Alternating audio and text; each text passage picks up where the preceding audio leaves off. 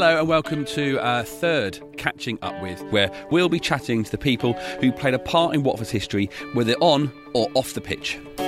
My name's John, and with me is Lionel Birnie. Hello, John. And in this podcast, we're catching up with former Watford manager, Ady Boothroyd. Now, you've spoken to a fair few managers. In fact, you spent a long time speaking to one manager in particularly, didn't you, Lionel? Uh, uh, Graham Taylor. How are managers different from chatting to players, do you think? They have the sort of ultimate version of events because they're the ones making the decision. So when a player complains that, oh, I got left out of this game because of blah, blah, blah, well, the manager knows why, deep down, why that decision was made. And on the flip side of that, they, they carry the can. When the results go badly, they're responsible and they pay for it often with their jobs. So no manager sets out to be a failure, do they?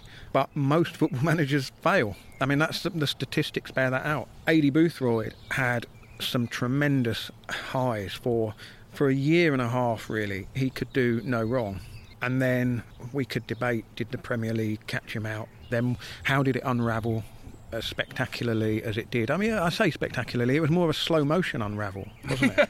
you know, you could see what was happening, it carried on happening, and he seemed at a loss to stop it happening. Yeah. And in the end, when they sacked him, it was it was uh, probably slightly overdue. Especially after that Hull game. I mean, that was the point where, like, in every other club, in every other situation, and every other manager, that definitely, that last playoff loss, and especially the run that had led up to it. Yes, we're in the playoffs, but what happened before it? Would have guaranteed uh, a change of manager over the summer, but it didn't.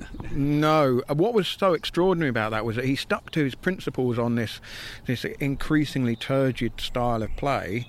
And then suddenly thought, once we went in the playoffs against Hull, well, you know what, we'll just go for it now. I mean, that that was pretty unfair on the players, I felt at the time. It obviously didn't work. Hull were a decent side, I think that gets overlooked. What Boothroyd achieved in the first full season when he had won promotion with a team that was not it was not attractive to watch. It was real basic football. It was you know people talk about Graham Taylor's football being almost football by numbers and you could make that case one way or the other. Boothroyd boiled that down until it was a you know a a thick paste, really. uh, but it was successful. It won. He won football matches, and and I think when he got into the Premier League, I think he thought he was going to carry on, and that, that his that he was uh, he was starting to believe perhaps some of the some of the self-generated hype. Um, but I also do have sympathy because he was trying. He's the closest, really, anyone has come to kind of living up to the Graham Taylor era to take Watford from where they were, and you know we can talk about the the, the, the unceremonious way that Ray Lewington was eased out, and uh, but remember that day when he was unveiled as the manager, Ady Boothroyd. Well, who what he's been he's been running the community, you know, football in the community thing at, at, Norwich or Leeds or whatever it was he'd been doing. What, what is going on? Survived by the skin of their teeth, and then to fashion a team and take them to promotion. I, I always remember something Gavin Mahon told me when they reported back for pre season before that promotion season. Boothroyd had set out all the chairs in the meeting room, basically like bus seats, so two this side with an aisle down the middle and two on the other side, and there was a, one seat at the front for the driver. And the players all came into the room and were like, What's going on here? Boothroyd sat down in the seat at the front as a driver and said, OK, lads, I'm driving this bus to the Premier League. Who wants to get on? really? And the players, you know, reluctantly, I think, sort of eventually kind of sat down and thought, this guy's a bit crazy. We've only just stayed up.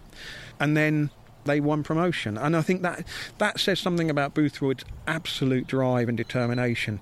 And I think that the fact that he couldn't then re- reproduce that or continue that rather in the Premier League, where the level was so much higher, I, I suspect is still coming to terms with that in some way? Well, I went to St George's Park, home of English football, uh, where he is currently working as the coach of the England under 21s. I had about half an hour with him uh, in one of the offices to find out about his time at Watford and, and, and just like, you know those, those, events that Lionel's talked about, how he feels about them now, looking back almost 10 years uh, since he left the club. Ady, we're here at St George's Park. Um, it's, a, it's quite quiet today. Is, it, is, that, is that normal for you? Is it normal for this place? Well, I'm not quiet. No, I don't think I've ever been quiet. It is towards the end of the week. I think a lot of the uh, uh, the staff come in Monday, Tuesday, Wednesday, Thursday, and generally um, work from home on a Friday. But um, in our job, it's slightly different because we're at clubs a lot. So part of the time is spent here. Part of our time is spent watching games, and part of our time is, is doing club visits, checking on the players, speaking to coaches, managers, just to see how everybody's doing. Travel quite a lot then. Yeah, quite a bit. I was at uh, the game on Sunday, uh, Saturday. Sorry, I've lost track of the days uh, against Burnley, mainly because I wanted to have a, a, little look at Sean's team and see how, how, how Will was doing. Uh, so yeah, I, I, get around quite a bit, see loads of different games. I was at Champions League, Liverpool, Man City, seen both legs of that. So I'm very fortunate that I get to see the players play at all different levels. Champions League down to League One. I went to the tra- uh, Checkatrade Trophy to watch um, young Dean Henderson play for Shrewsbury. So really, I uh, I get the miles in and, and, go and see as many players as I can. Seemed like a bit of a ex Watford managers reunion on Saturday because you were there and uh, Dyche was there in the uh, Sean was there in the in the in the dugout and Malky was there as well. Right. Yeah, would you you know we're I think we were, we were on a, at this point after the after Burnley game, we were in a bit of a happier place than where we were. What did you sort of make of Watford? Well, it's it's a very different club. I, I took my wife with me, so she's not been back since uh, since I left, and it is a very different club to the one that the, the one that I left. But you can still you can still sense the uh, the family atmosphere around the stands, the way that the, the supporters are.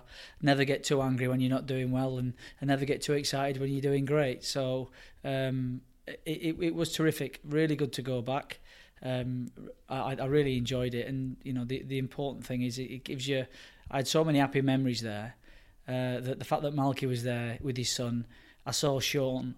Um, we had Mark Warburton come through that that group. So a lot of the staff went on to bigger and better things.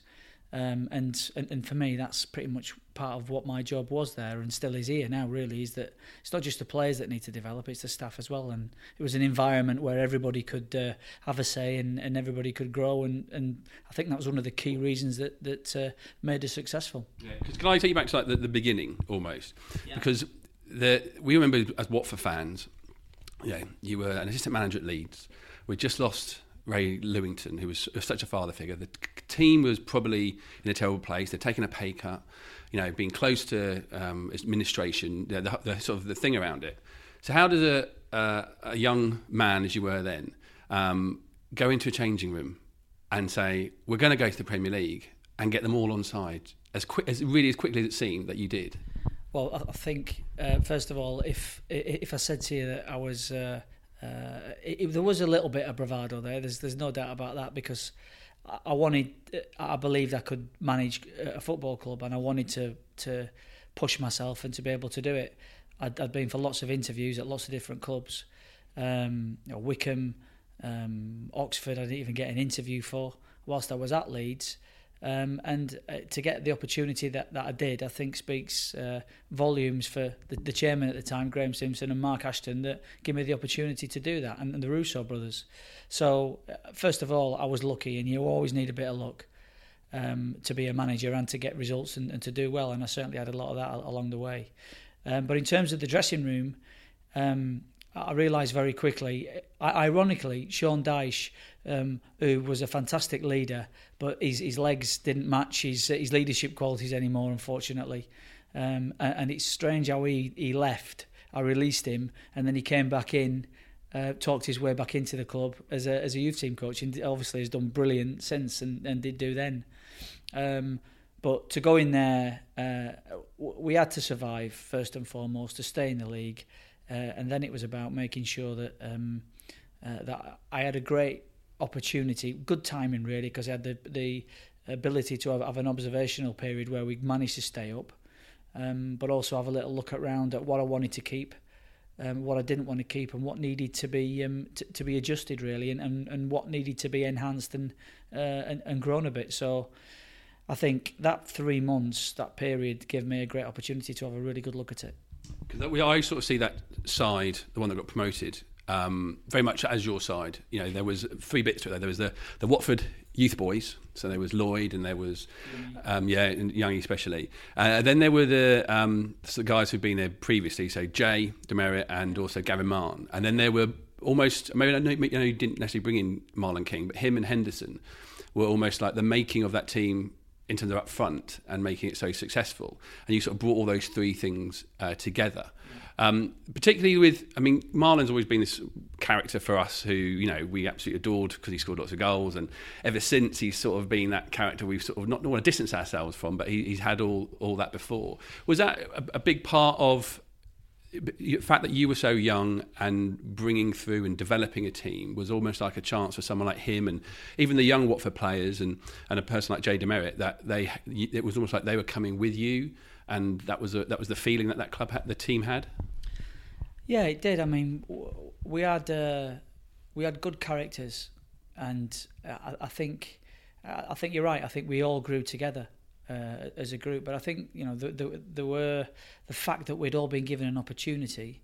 So in, in Ashley's case, it he'd been signed. Ray signed him and gave him an opportunity. But before that, as a 16 year old, he was touch and go.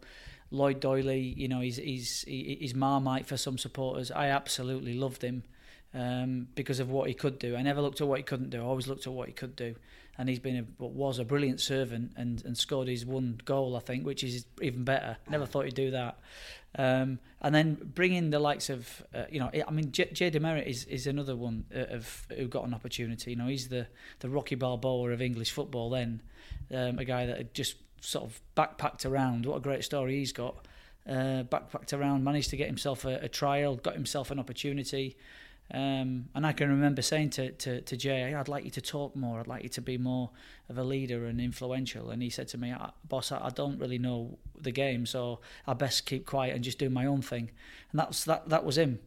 But he had Malky alongside him that you know couldn't run, um, but he, he get everybody else to do his running and organise other people. A real leader, uh, and obviously Ben Foster, another one. He's similar. Who was needed an opportunity. He was a chef at 15 and at, and at 21 years old he's playing in the championship then the premier league then gets you know got a move to man united so we had all those guys growing and, and i think gavin got his second wind really as a, as a player i think he, he certainly he certainly grew as a captain and if you think about him down the spine of the team um, obviously started with alec chamberlain uh, then ben uh, who alex mentored through through his period at watford.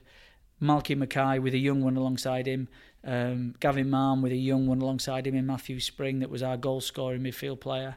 And then you look at the top of the pitch, um, Marlon, who was probably a, a, really good time in his career in that he, he, was Watford was last chance saloon for him really because he'd, he'd, he'd had he'd had his troubles um, he'd managed to, to, to come out of them but I think I think we responded well together me and him because I, I didn't take any prisoners and, and I, I, was very clear about what I wanted him to do and what I expected of him, what I didn't expect of him. But he was absolutely brilliant for me. So, um, you know, you said about distancing, distance, distancing yourself from, from people and players. I, I could never do that because loyalty for me was like a, a two way street. And I know he messed up on a couple of occasions, but I have to say um, he, he was absolutely brilliant for us. Absolutely brilliant. And the fact that he got his 23 goals and then moved on to, to you know obviously bigger uh, bigger clubs and had a, a, a good career and then I took him again at, at Coventry. Um, you know he, he, was a he was a terrific player and sometimes I think uh, it, it, you need somebody um, with you that can that can push you. Uh, and I felt I was I was forever on top of him. Um, but he rewarded all of us with, with, with what he did. And then Darius, who who was a brawler, who was the only player I've ever had that said he wanted to be a cage fighter when he finished playing, which which doesn't surprise me at all now. But you know, again, a great lad. Um, who had not fulfilled his potential and went on to have a really good career. And then you look at the wide areas of the pitch, Paul Paul Devlin, uh, Chris Eagles after, uh, Ashley Young, uh, you know, and we couldn't leave Ashley out even though he wasn't playing particularly well because we didn't have anybody else. And that, that taught me a lesson, a lesson about players and about giving people an opportunity and sticking with them, even though they're having a bad spell. They're just just going to going on to bigger and better things. Um, but I think overall the key thing is development. Is that I was developing. I insisted that the staff developed and we pushed them, and the same with the players it wasn't a case of just coming in and walking out with your toilet bag at the end of training. Everybody was expected to be better and to and to tell other people what was required.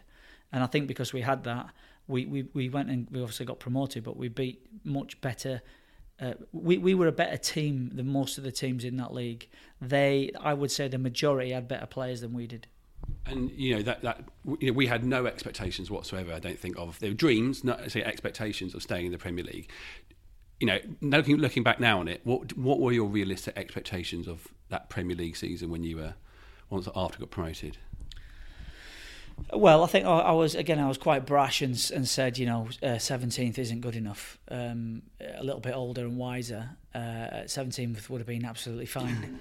um, but we, I think, I think, what I tried to do was try to improve so many different bits of the club. So the academy, the the infrastructure of what we did, uh, you know, with the chairman and, and Mark.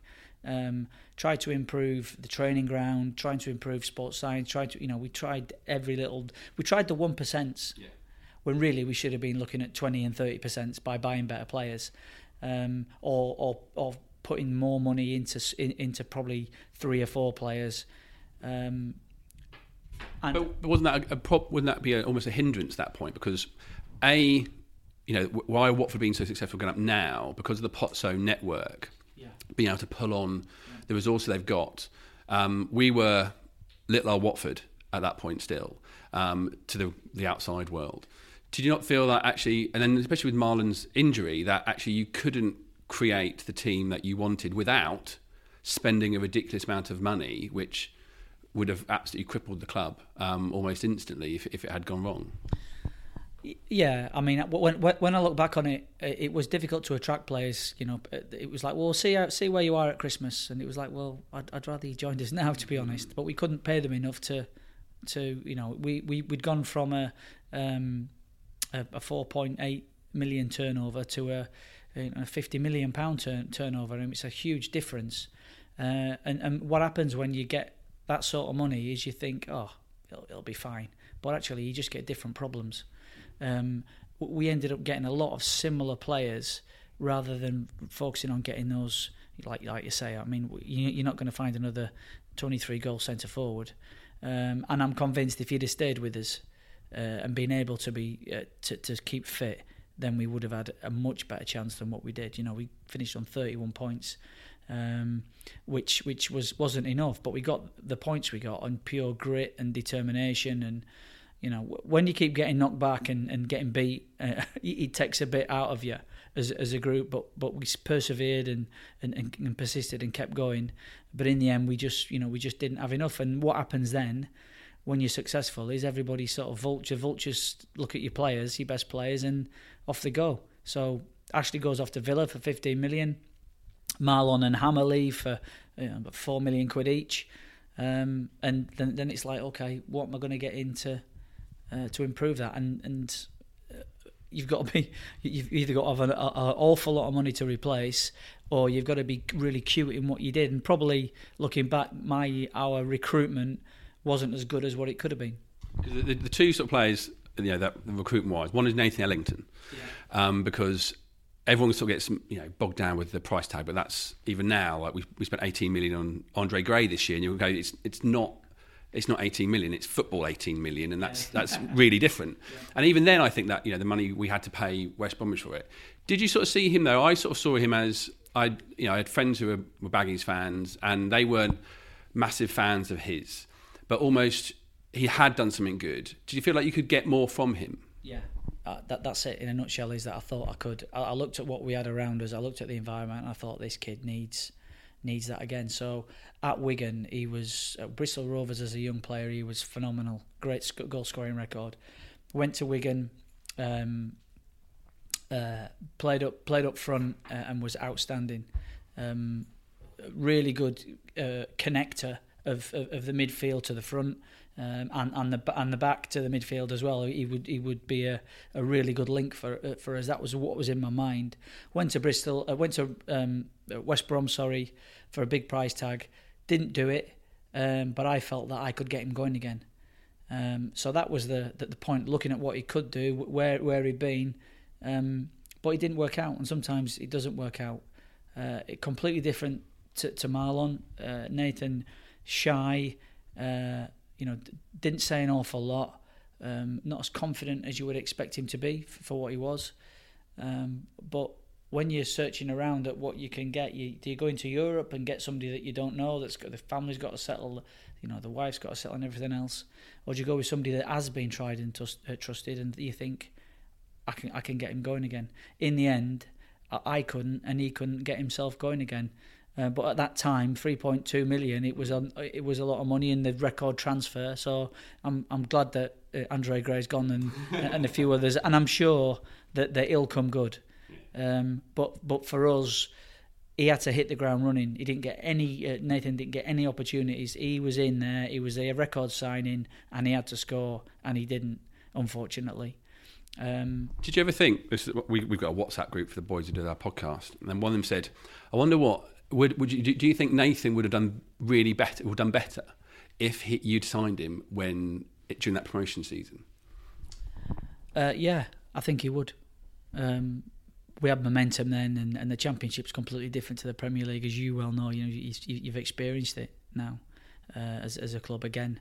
Um, but I, I think you, you, you have to you have to make decisions. Um, I made a decision. I thought it was a good one, uh, and he didn't score as many goals as, as what I would have hoped him to.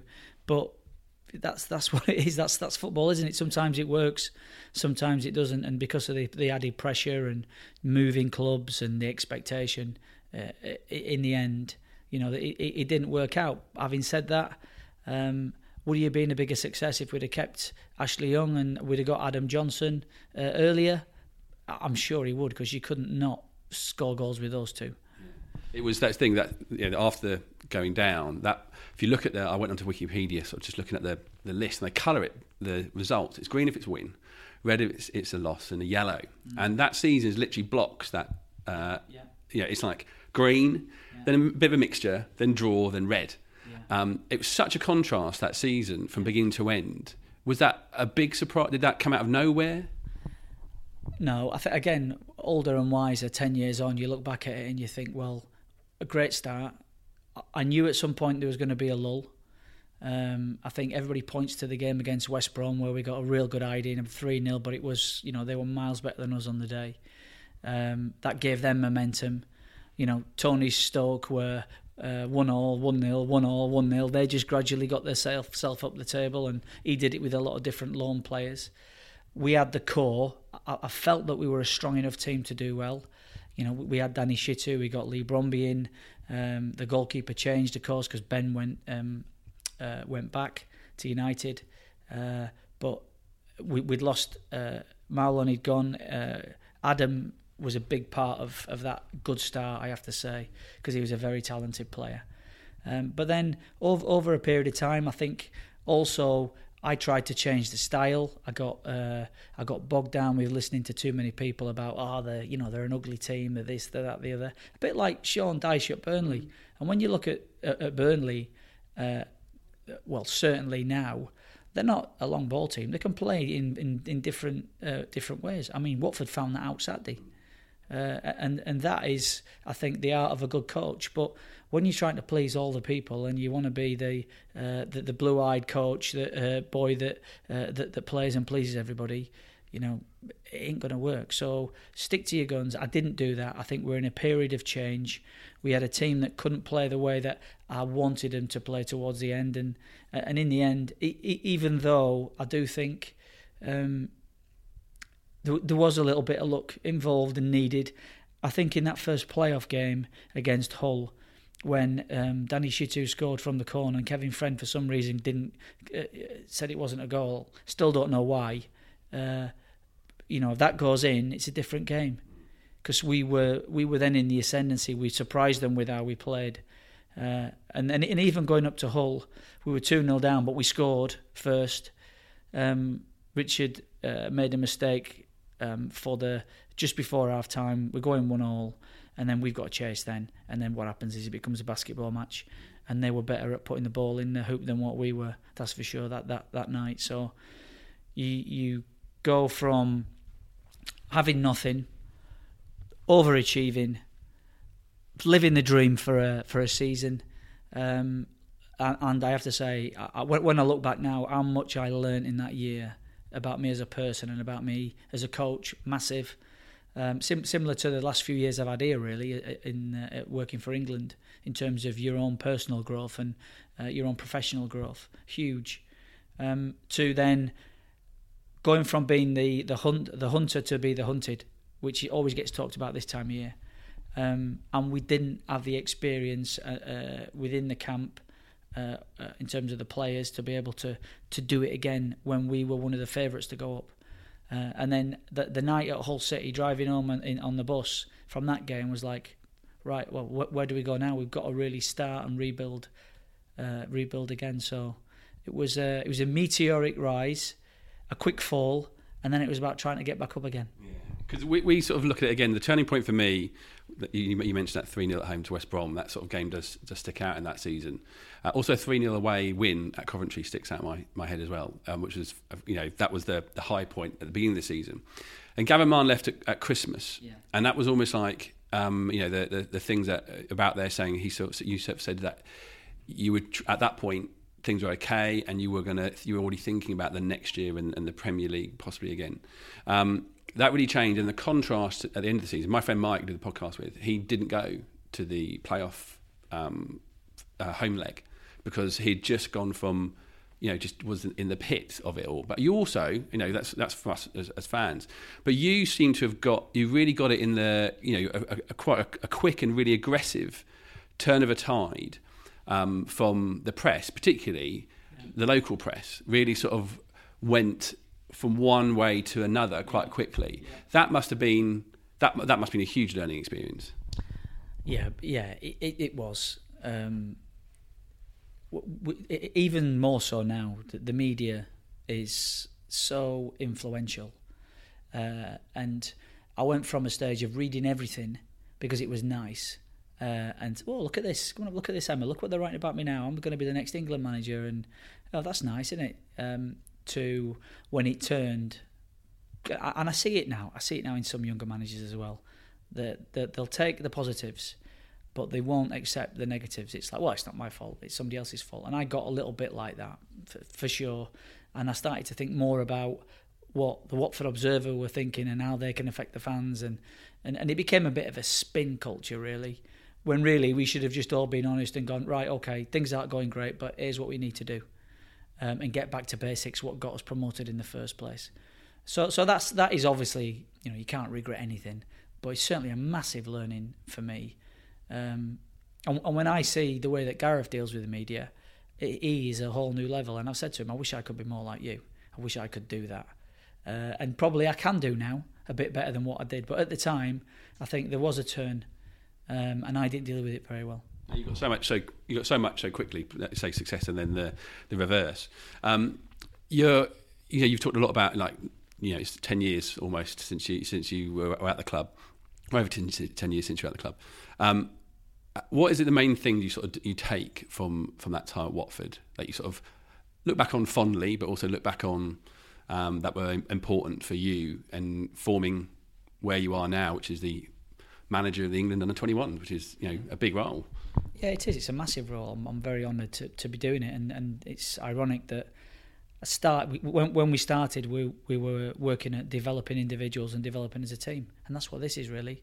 This job is developing a team to win, but developing individuals to go and play for the national team, for the seniors, and I you know it's a great role for me because that's what I'm all about. That's that's what my my biggest strength is. If you know, if, if anything, would be that. Um, so when I look back at Watford, I think about the relationships and the trust that people had in me. Um, you know, to, to be given an opportunity first and foremost by Graham Simpson and the, the board that, uh, at, at that particular time, uh, and the chief exec. So I'm always very grateful for that. Um, that didn't end particularly well, but it started brilliantly. Um, and and the team, the team grew um, and started to believe, and we were going to win games. We were going to get promoted. Nothing was going to stop us. And I got to a point where I realised that unless we have serious injuries, then we're going to do this. Because everybody was looking over the shoulder at us, thinking, "What? When are they going to blow up?" And we never did. We just kept going. And the way that we finished the the playoff final, I mean, it was you know it was a boxing match. It would have been stopped. It was just so one sided, and you just don't get that. Um, really, you just don't get it. And then I've been on the other side of it as well uh, as, as, a manager. But but that particular time, I thought we were we were an unstoppable force. We had so much momentum.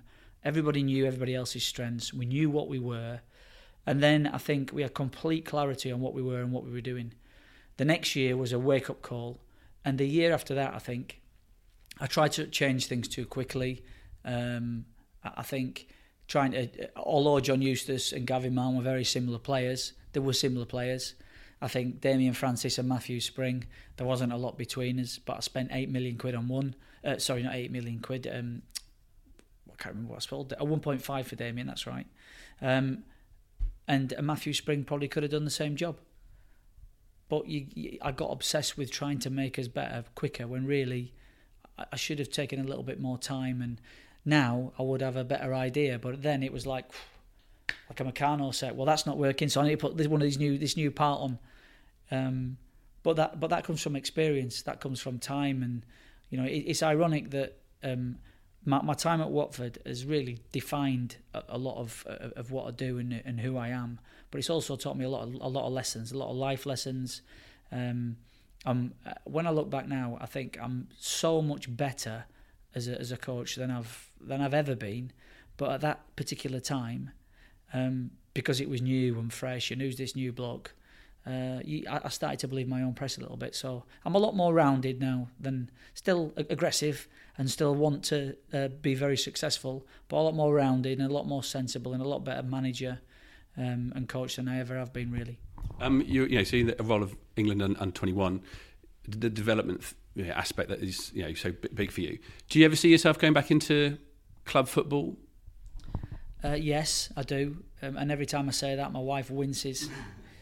Um, because it's it, it's one of those things that I think managers we've we've all got a, a, a screw loose somewhere that we want to get back into a, where we're going to be vilified, we're going to be a king or we're going to be a clown, and we want to chase that dream of being successful and the and, and the buzz that you get from building a team that, that goes on to win and be and be successful is is huge. But then the downsides of it are horrendous, very, very lonely at times. Um, but I have to say, uh, coming and working for England has, has, has reinvigorated me as a as a person, as a coach. Um, I got my enthusiasm back, got my fire back, um, and I, I, love what I do. And I'm not in any rush at all to, to leave this place. I think it's a, a great place for me to be. Um, I think I add something to it. The fact that you know I've been beaten up a little bit by the game. Um, and I, I think there's a bit of real life attached to what we do now here. Uh, and big, and get I get to work with the national team manager. You know, share an office with him. Uh, I'm in a really good place, so I'm not in a rush to go back in. But I'm sure at some point um, my time will be up here, and it'll be time to, to look at, uh, at, at getting another Watford promoted. So, John, what did you make of Aidy Boothroyd ten years on? Uh, he was in a happy place. You can hear that across the, the, the, interview, and you can hear it by how he talked about Watford. I think since he has been at Watford, you know, he went to Northampton and Coventry and, and Colchester, where he didn't have his shining moment, let's say, like he did uh, another Watford, which is, I expect what he was sort of trying to find. He'd shine at Watford, the bad, the failure, if you want to call it, at Watford, certainly would have given him a different sort of drive and it didn't really come with him. And I think now where he is with England under 21s, where he is probably more in his happy place, where he is that, that motivator of a, of a developing side and young people and young players, where he sort of he, you know, talked about where he, that makes him happier uh, uh, professionally.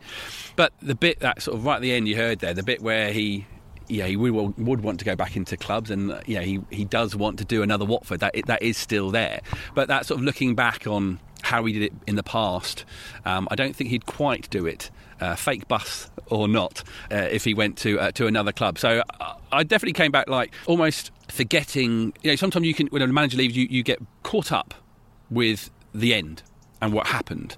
Like when we look back at Slav, it's absolutely 100% lovely and rosy, and we love him because he left when we were just promoted.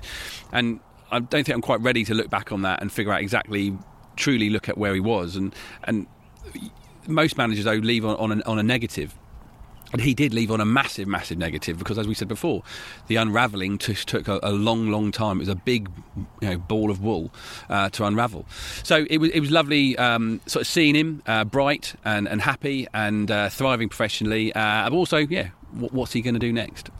I think that's a very good point about managers. Nine out of ten of them leave on a bum note, don't they? And the ones that don't are almost, uh, it's almost like they've been frozen in time. Yeah. And particularly uh, Jokanovic has gone to Fulham and been successful there. So the logical extension of that is, oh, he could have been the man to, you know, we, we wouldn't have had to have Marco Silva if uh, if he'd stuck around. Um, but uh, that's the thing, isn't it? Most managers end up uh, getting the sack, and then it's about rehabilitating the, their careers almost and rebuilding their confidence. And I mean, just imagine how much of a dent uh, Boothroyd's ego, and I don't use that as a pejorative term. He he clearly has an ego. All people in sport and, and many people in life do. Um, but there was a period, wasn't there, when certainly the early days in the Premier League, I can just picture him on the touchline. He had the earpiece um, and, and yeah. microphone, and the, you know, and and there was a sense that he was he was fresh, cutting edge. He was doing things that other people weren't doing. Now I don't know whether that's necessarily true or not because he very quickly began to look like the last of the old school managers, particularly with the style of play and, and the, the inability to really break out of the, the trap of well, sign some more players, sign some expensive players. Oh, that's not worked. You know, Ellington, for example. You know, sign some more players. I remember that transfer window,